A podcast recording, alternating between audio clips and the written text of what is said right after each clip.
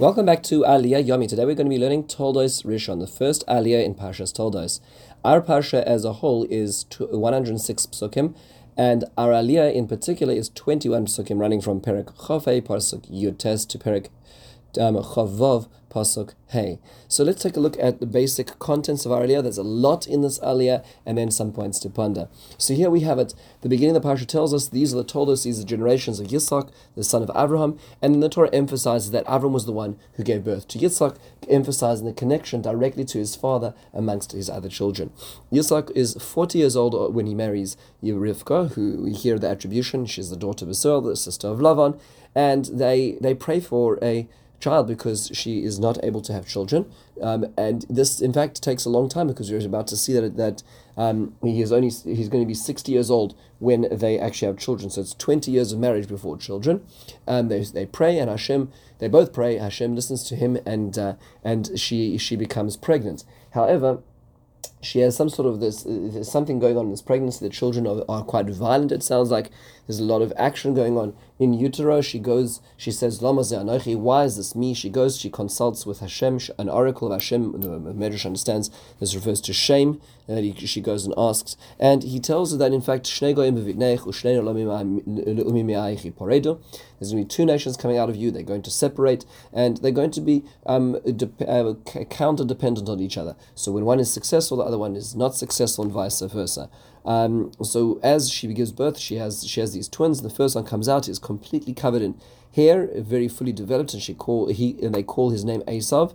And then comes out his brother, who's holding onto the heel, and they called his name Yaakov. So here the children grow up, and they come to very different professions. Yitzchak is the ish sadeh, man of the field, and Yaakov is a not naive, but innocent, pure individual. He's not wise in the ways of the street. He's wise in the ways of theory and ideas. And Yitzchak loves Esav because tzayid b'fiv, whatever that means, whether it means he provides him with hunting or that he hunts him through his mouth.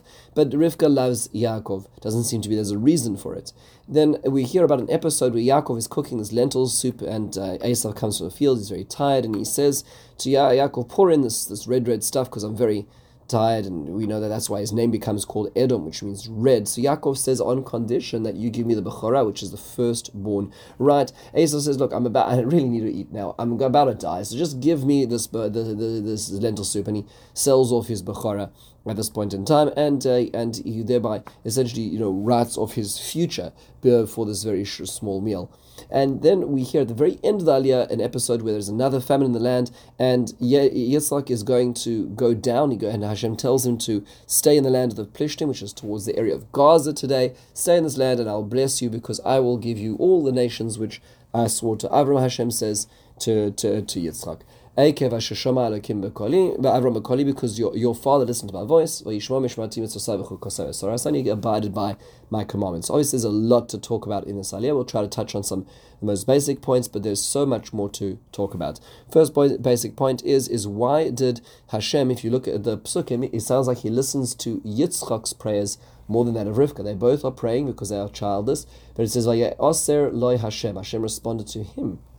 Why is this? Rashi tells us, a hard idea to understand, quoting the Gemara in Yevamot and Daf Samach Daled, that Eino Doime Tfilas tzadik ben tzadik, Tfilas tzadik ben rasha. That the prayer of a righteous person, the son of a righteous person, has further access than that of the prayer of a tzadik, who's the child of a rasha, like Rivka, which is hard to understand. So what does that mean? The Torah Temimah actually quotes an interesting dispute in the Shulchan Aruch and Aruch HaChaim, which is to be had between the Taz and the Marshal as to whether or not a person should go to a great tzadik to pray on their behalf, or whether the prayers for oneself in one's raw emotion is more moving and more impactful than that as well. And this depends on this idea over here. Is it that a person is able to pray better for themselves, or is it that one can use the access of somebody who is a closer, a longer relationship with Ribbon Shalom? Very interesting discussion, and it's a much broader discussion.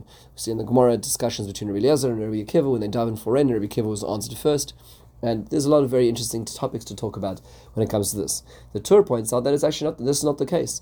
It's the rule that ein chavush matir atzmai b'be'asa asurim. A person who's entrapped cannot release themselves. That means to say that Rivka was the one who's entrapped in this case. The Torah tells us akarahi. It was her, the biological issue was on her side, but she was not able to fully extract herself from it except for something from the outside. So many times in life, it really helps. We try to do everything we can for ourselves, but sometimes we just need somebody on the outside to help us out. And that was Yitzchak helping Rivka out.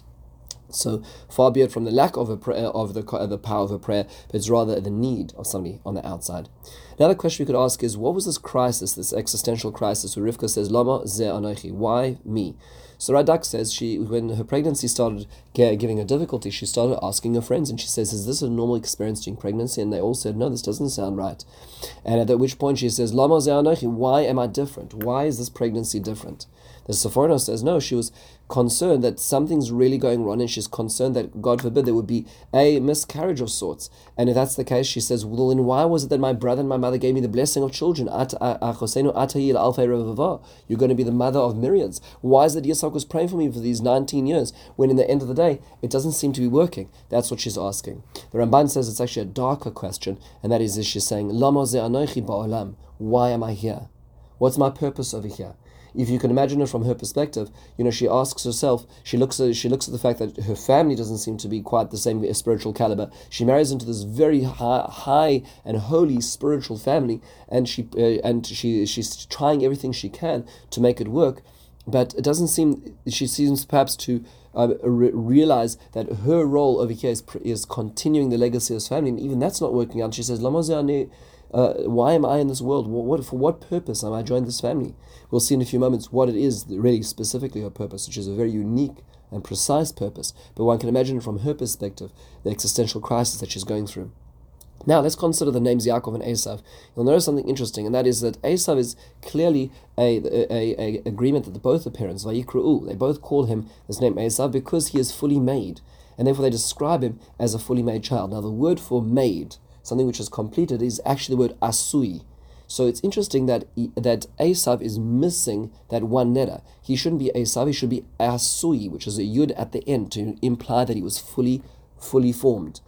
What is interesting is that Yaakov is actually named after Ekev, which is the heel, but he has an extra yud, which is Yaakov. He's not called Ekev. It's almost as if the yud from the end of the implied name of Esav went to the name Yaakov, almost pushing Esav into a matter of the past. As Esav, he was, but Yaakov is, he will be. Pushing Yaakov's name into a future-facing word is, what is he going to follow? What is he going to capture? What is he going to channel of the forces of Esav in this world? A very, very interesting perspective. Another question is, what is this whole episode here with the Bechorah, the meaning of this Bechorah that he's selling and negotiating about? So the Rashbam points out that here we hear a story about a person who is so following his indulgences, so taken by the experience of this world, that he doesn't even, you can just hear it in his language. He rushes to ask from his friend, and that's why he keeps repeating himself. He says, give me from this Adom, this red stuff. In fact, the Sforno points out that when a person becomes too involved in this world, they lose sense of subtlety and detail, which is why he doesn't even know the name of the dish. He can't say it's lentils, and he doesn't even give a description of the part, the subtlety of this, the smell. All he describes is as red stuff. When you lose a sense of detail, you lose sense of subtlety. You lose sense of subtlety in the material world and certainly in the spiritual world. Here we have a terrible little story about a person who's here and now is so frontal, it's so encompassing that they have no way to even think about their Bechorah, what's going to be at the end of the day, their responsibilities towards that, or their spiritual world at all. This is the sad story of those who get too caught up in this world. Now, it seems that Esav and Yaakov become very different people. And what is the failing? Is there a failing? Is there something that the parents could have done? Says Rav Hirsch, yes. In fact, part of the failing over here was the fact that it says in Araliyah, Vayigdelu hane'arim, the children grew up together. And Rav Hirsch points out is that there's a rule that we learn from, in Mishnah, which is chanoich ledar al pi darkoi, is that you need to educate every child according to their way, according to their needs. If you put an Esav and a Yaakov on the same school bench, it's going to be a problem. Yaakov needs more spiritual attention. Esav needs more attention in terms of directing and channeling his energies. If you put them on the same school bench, that's the original failing, and the failing started at the very beginning. That's what Rav Hirsch argues.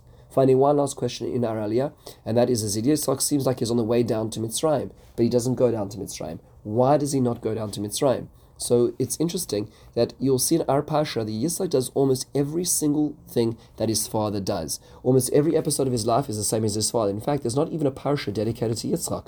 We hear about all these Parshas, Lech Lecha, Vayer, and Chayesar, really Avram-centric Parshas. He's the main protagonist. Then we're about to hear, and Toldos and onwards, is really Yaakov and Esav, and then Yaakov and his children. Where's the Yitzchak Parsha? Even Toldos doesn't have so much of Yitzchak, and even the wells he digs are his father's wells. It's almost as if the middle of Yitzchak, which is Gevurah, is maintaining the spiritual high that his father was able to get to, that pinnacle. Because if he were to move, he'll be moving away from the pinnacle of growth that Yitzchak had, that Avraham Avinu had achieved. That's the midah of Gevurah. But that does not mean doing everything exactly the same, says Rav Hershel Schecht in his introduction to B'Ikvei Atzon. Because sometimes Yitzchak is different and he requires a different application of the same idea. And that is because Yitzchak is an Torah Temimah, he was really a sacrifice which went up on the mountain, he himself requires that he cannot leave the land of Israel. So the same principles of Avraham Avinu's life are true in Yitzchak's life, but the application of them are going to be unique in the way that he doesn't go down to Mitzrayim. He has to stay in Gerar, in the Philistine territory, which is still part of the land of Canaan. Very important to understand how we continue the legacy of our parents, the tradition of old, in the complex reality of the new. And that's the lesson of Yitzchak. With this, we close the first Aliyah. In the meantime, have a wonderful and meaningful day.